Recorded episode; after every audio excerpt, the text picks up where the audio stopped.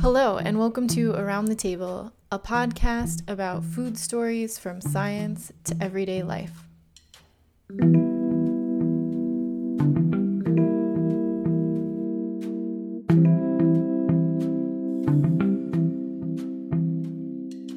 Okay, I'm talking today to Tim Hurden, who's in, in Oxfordshire. He's a, an editor at Oxford University Press. Um, we are, you know, now well into lockdown here in the UK. Um, Tim, tell me a bit about yourself and your situation at the moment. Uh, hello, Stanley. Yeah. Um, so I work at Oxford University Press, as you said. I'm an editor there in the English language teaching division. So we um, we create courses uh, for students of the English language, and um, so I've been working there for about uh, ten years. And I have two children, two small children living with me. I'm separated, uh, and so um, sort of 50% or slightly over 50% of the week I'm, I'm looking after them and also um, doing my work for Oxford University Press um, from home. So, Tim, how has the lockdown changed you or your household? How you eat? Um, well, obviously, the sort of the daily routine is very different from what it was, um, with no school and no no kind of uh, working physically uh, uh, at the press, and um, generally for the children, the morning starts a bit later. Uh, I let them get up when they wake up, as opposed to uh, roughly getting them out of bed at 7:30 uh, for school. Um, we get on with their work once they've had breakfast. Uh, meanwhile, I've done some work for for, for myself um, a, bit, a bit earlier in the day because otherwise I can't sort of fit it all in. And then once they're kind of getting on with their schoolwork, I'll help them with that when that's necessary. Typically, it tends to be maths that needs help. Um, we'll have lunch. Uh, and then in the afternoon, if they finish, they sort of like basically um, pootle around on screens a lot of the time. I get some more uh, of my work done. We go for a walk around five, and it's generally a sort of a longish walk. Try and go to a, a nice wood or something like that.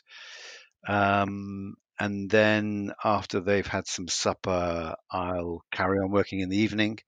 Um, uh, because that's the best. You know, it's the only way to sort of fit in the um, the, the the the press work as well. And that's kind of our more or less our daily routine. Has anything changed in terms of eating out or shopping or? Uh, um, yes, tend to, obviously tend to do one big shop uh, per week. Um, so I go to the supermarket then. In terms of getting food in, uh, no, I don't do that at all. Um, I cook all the food for them, um, and and myself, obviously. It, what what I suppose what has changed is that I cook more food from scratch for them now. So, I mean, they're children of 10 and 8, so they like things like chicken nuggets. Um, and what the, the change, I suppose, has been that I make I make homemade chicken nuggets for them now, as opposed to quickly getting them out of a out of a packet. Um, it means that there's, I suppose, there's something uh, more to focus on during the day. It's kind of like um, it's uh, it's a, it's, a, it's an activity. Uh, they sometimes help. They help with pizzas, for example, which we also do from scratch. Um, and also, I suppose uh, I'm conscious of the need to keep them healthy during a period where you know keeping in good health is is very important. So uh, I think that we're, we're, probably all having more fresh fruit and more fresh veg than than we did prior to lockdown. Um, prior to lockdown, there was always less time. There's, there's, there's lots more running around, getting them back from school, getting them off to after school activities, all of those things, sports, uh, and so um, because uh, there's more time now, uh, there's also more time to cook and to prepare food. So I think overall we eat more healthily than we did before. That's quite an amazing thing, isn't it? Um, do you do you do you think you've learned anything new in relation to food and how you eat? Um, not necessarily. I'm I'm just uh, I think I'm I just try to make it slightly healthier than it was before. I think I've already I think I've always well actually no, there's two answers to that question. Um, I think I've always been a fairly healthy eater uh, myself. I'm a vegetarian, uh, and I try to give them reasonably healthy food too, although I'm, I'm not fanatical about it. Um, and when I say I try to give them reasonably healthy food, obviously, you know, they're kids of 10 and 8, and um, they also like kind of fairly evil snacks uh, for, for, for quite a lot of the time. Um, the other the other answer is that because um, we're sort of at home uh, and and getting out just once a day, um, uh, you you sort of want to snack a lot. So I mean, I have a massive um, bottle full of um, dried fruit and nuts. Uh, we have some biscuits. We have crisps, um, and inevitably, I find that both myself and them sort of are reaching for snacks. You know, during you know between meals, much much much more than was the case before.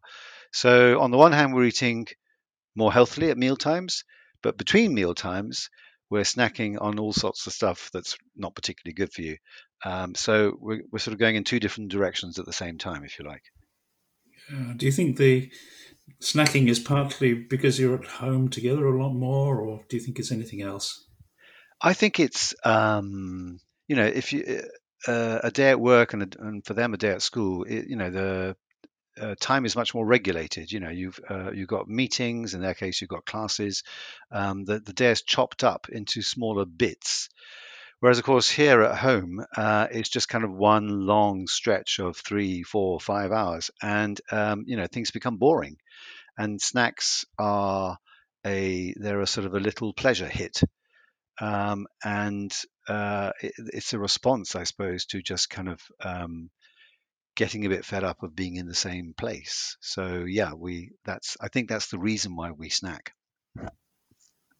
I think it's really interesting that the same space now is becoming many different places: the place of work, the place of eat, the eating, the the place of, of leisure, and so on. Sure. And uh, trying to yeah, and trying to you know keep all of those things separate in some ways. Do you think that's important to try to do?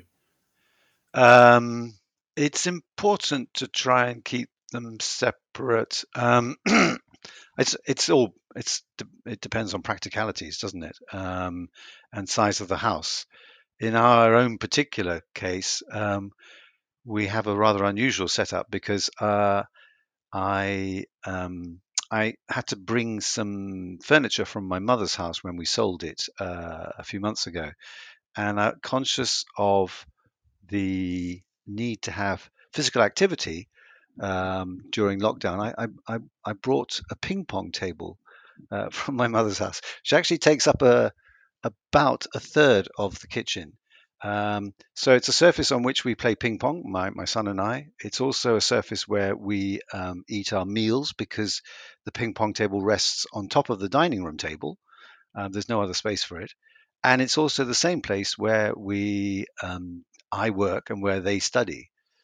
So, uh, although it's always desirable to keep the areas of your life separate, uh, in this particular case and in this particular household, actually, um, we have one space, the kitchen, where three um, main activities take place eating, um, studying and working, and ping pong. Tim, that's fantastic. It's interesting that this kind of improvisation of physical activity in the household is happening all over the place from from from what I've been hearing. So it's, it's really good to hear of a you know, another example of, of this household uh, uh, improvisation of physical activity. Absolutely fantastic. Sure, and I, I, yeah, I can just I can recommend uh, anyone who's kind of thinking about that. Um, uh, a ping pong table is actually quite handy because it's a very large surface. So um, when you're not using it for ping pong, um, all sorts of other things uh, fit on there quite quite well. Can I ask you one last question before we go? Do you think this will change how you live or eat when, when all of this is over or, or not? Um, I think that's a very good question. I I think we'll carry on with the eating more healthily, uh, especially um, what I make for the children. Um, so I've, i found it easy, uh, well, relatively easy to convert from getting stuff out of a packet to making it from scratch. Um, uh, scampi, for example, is uh, tastes much much better now made you know properly from scratch um, rather than getting it straight out of a packet. I, am sort of aware of how they uh, the ones from a packet don't don't taste particularly good in comparison to the real McCoy. So I think we'll carry on with that. Um, as regards other things post, uh, you know, the uh, C19, I'm not really sure whether we'll slowly slip back to old ways or whether um, we'll carry on with some of the new habits that we've taken up. Tim Hurden, thank you so much. You're welcome. Nice talking to you. Around the Table is a personal production of Dr. Tess Bird and Professor Stanley Ulijaszek, who are anthropologists of food and nutrition and of household uncertainty and insecurity. The opinions and ideas expressed are solely those of the contributors and podcasters and do not reflect the opinions of any university body. The music in this episode is by Blue Dot Sessions. Thank you for tuning in.